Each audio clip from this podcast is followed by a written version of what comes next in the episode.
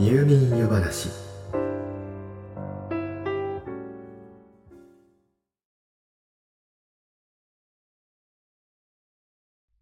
皆さんリドルストーリーをご存知でしょうか？リドルとは謎謎ですから。つまり謎かけ物語とでも訳せば適切かもしれません。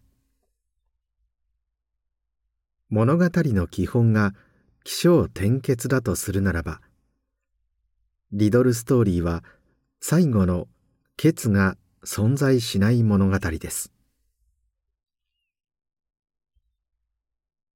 ストーリーの中で提示された謎そして結末が語られないまま終わりそれを読者の想像力に委ねるものです。今回はそんなリドルストーリーで最も有名な作品をご紹介いたします。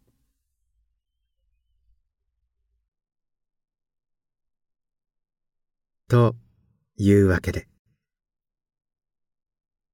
今宵の夜話はリドルストーリー女か虎か。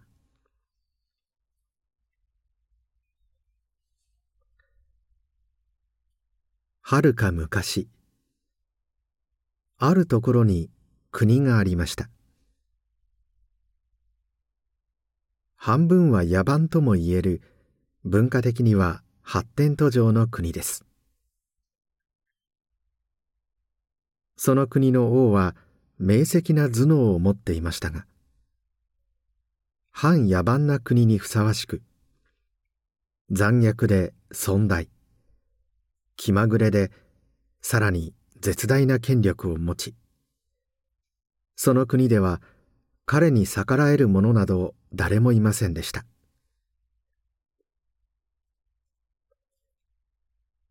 王はこの国におびただしい数の観客席を備えた巨大な闘技場を作らせました。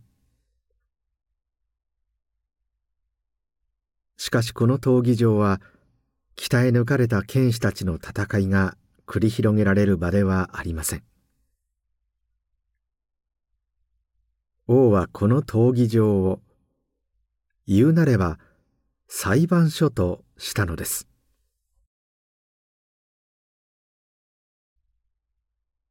一人の臣民が王の興味を引くほどの罪に問われるとこんな告知がなされます。何がしの命運は何月何日王の闘技場にて決する。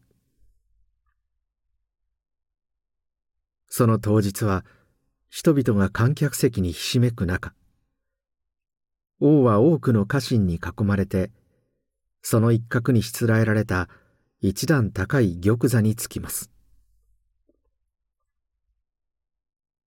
王が合図をするとその真下にある扉が開き罪を問われた人物が闘技場に現れます。出てきた扉は固く閉ざされその男の退路は断たれます。正面には全く同じ形の扉が二つ。男に許されているのはその二つの扉のどちらかに向かってまっすぐ歩きそれを開くことだけでした。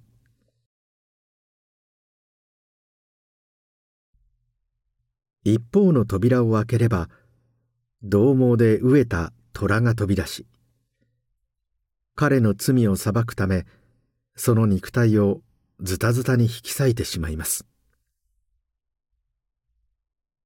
それと同時に重い鐘の音と泣き女たちの泣き声が響き渡り人々はうつむき悲しい気持ちを抱えて家路に着くのです。しかしもう一方の扉を開ければ中から一人の女性が現れます。彼女は王自らが選び抜いた。男にとって最もふさわしい年齢家柄を持った女性です。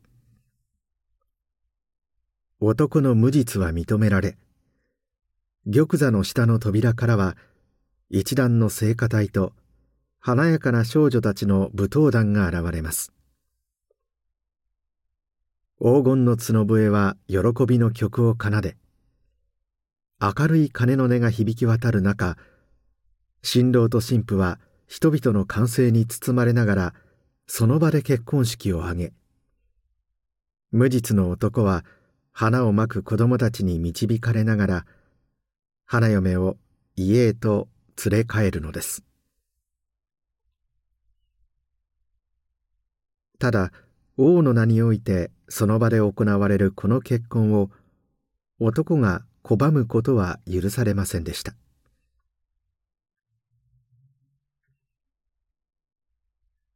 これこそが裁きを司る王の作り上げた闘技場の使い方でした。この法廷の決定は一点の曇りもない公平なものであるとされました。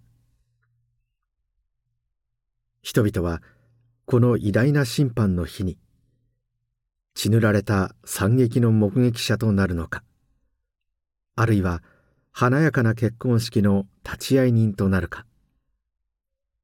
それがわからないがゆえに興奮し喜び悲しむために闘技場に集まってくるのです。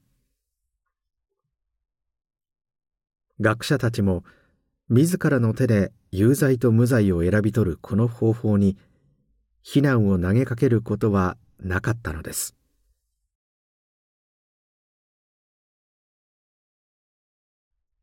この王には一人の娘がありました。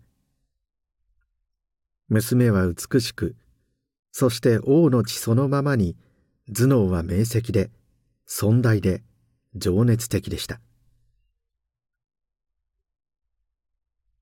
王女は家臣の中の一人の若者と恋に落ちます。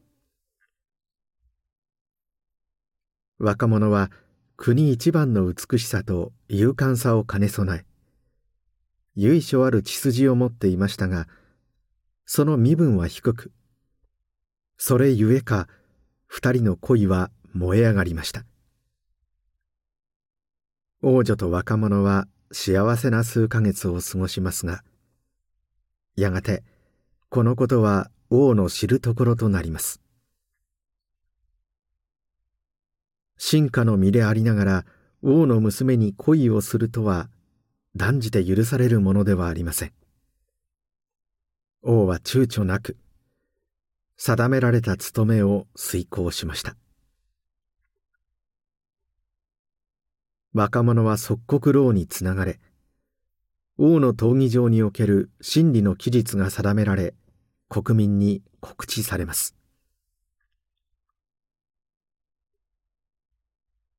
王は最も凶暴で残忍な虎を用意させると同時にもしも若者がもう一方の運命をつかみ取った場合王女への愛からそれを受け入れることを拒むことを考え最も若く美しい娘を慎重に選びました。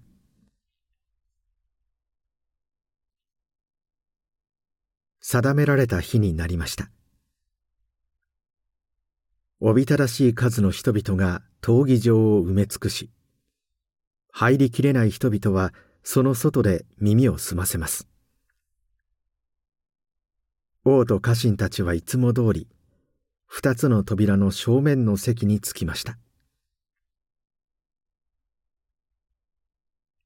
準備万端整い合法が鳴り響きます。王たちの真下の扉が開き若者が闘技場に進み出ました。すらりと高い背に金色の美しい髪と引き締まった体を持った若者の登場を人々は驚きをもって迎えそしてさまざまにささやき合います。こんなにも美しい若者がいたのか。王女が恋するのも無理はない。あんな若者がこの場に立たされるとはなんとむごいことか。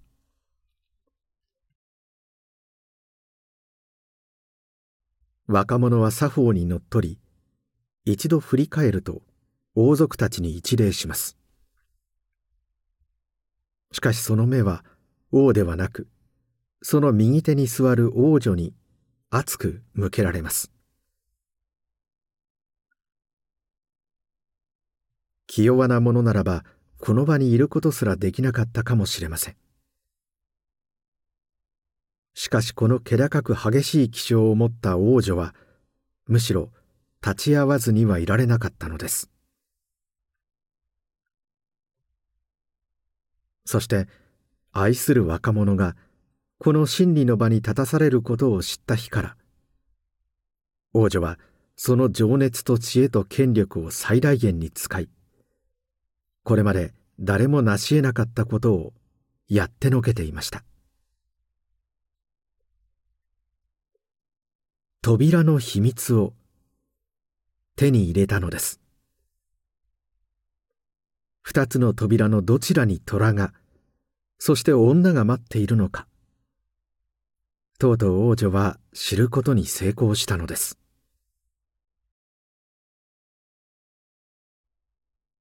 さらに王女は若者が運命に打ち勝ち無罪の扉を開けた時に待っている女が誰であるかも突き止めていました。それは王宮の中でも並ぶものがないほど美しく愛らしい娘でした。王女はこの娘を憎んでいました。この娘が若者に何度となく憧れの眼差しを向けていたのを王女は見た。あるいは見たように思ったのです。二人が言葉を交わしているのを見かけたこともありました。ちょっとした些細なことかもしれません。しかし愛らしい顔をしながら王女の愛する者に向かって目を上げるようなことをやってのける娘のことです。王女は静まり返った扉の向こうで頬を染め、震えている娘を激しく憎みました。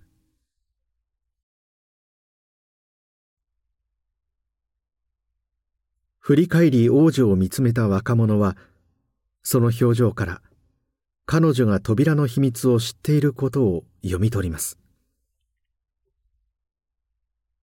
王女の気性を知っていた若者はこれまでの間彼女が何もせずにいるとは考えていませんでしたしそうあってくれたらと願ってもいたのです。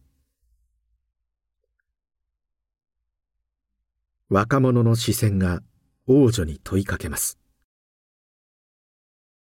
どっちだ？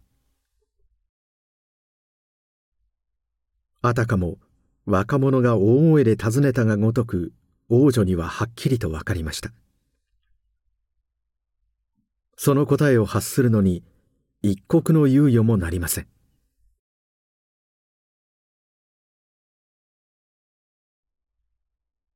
王女は手をほんの少しだけ上げると素早い仕草で右を示しました。人々の視線はすべて若者に注がれていて誰も気づいたものはありません。若者は向きを変えます。そして毅然とした態度でがらんとした広い闘技場を横切っていきます。あらゆる人々の心臓も呼吸も止まりその視線は若者に釘付けになっています。若者は躊躇なく右の扉に向かい開けました。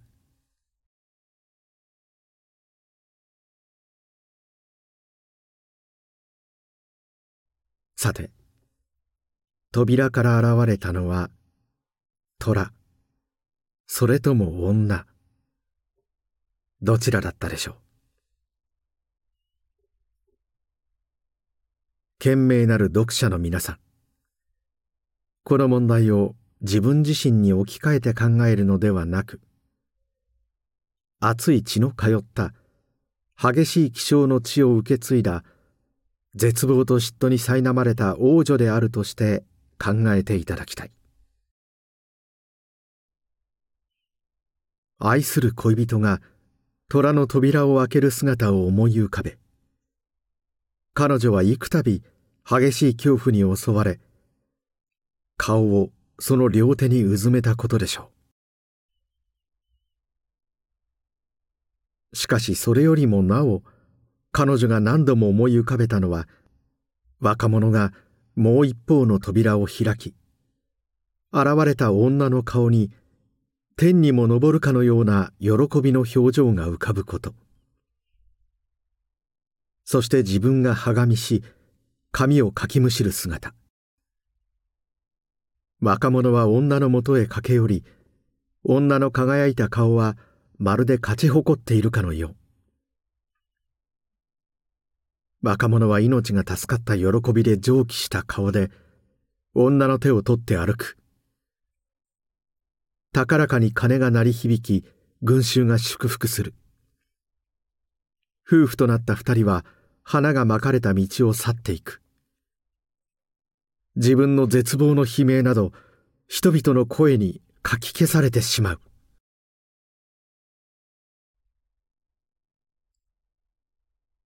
若者も瞬間の死を受け入れ来世で私を待っている方が幸せなのではないだろうか。いやだがしかしあのおぞましい虎悲鳴血を考えてみよ。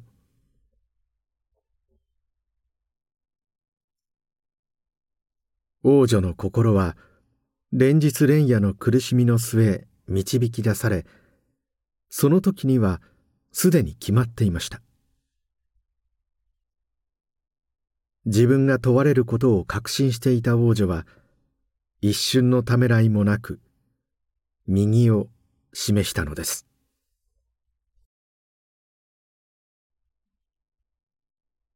王女の決断がどうであったのか。これを軽々しく扱うことはできませんし私がこれに応えることができる唯一の人間であるとうるぼれることもできません。私はこれを読者に委ねることにします。出てきたのは果たして女か虎か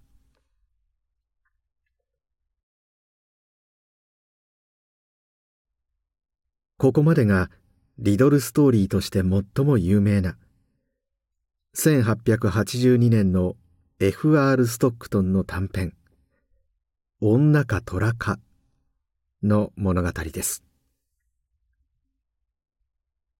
1882年といえば明治15年ですから随分古い作品です。この「結末のない物語にすっきりしない方も多いと思いますがもちろん当時もそうでした。そんな人々が何とか正解を知ろうとストックトンをパーティーに招き虎と女の姿をかたどったアイスクリームをそれぞれ出してどちらを食べるかでそれを知ろうとしたそうですがストックトンは両方を食べてしまったそうです。さてあなたはこの物語の結末どう考えるでしょうか？女か虎か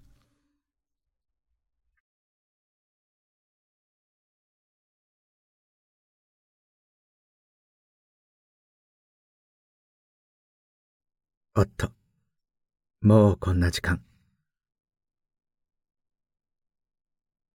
今夜もまた喋りすぎてしまったようです。今宵のお話はこの辺りにしておきましょう。よろしかったらまた明日の夜お休み前の時間にいらしてください。まだまだお話ししたいことがたくさんありますから。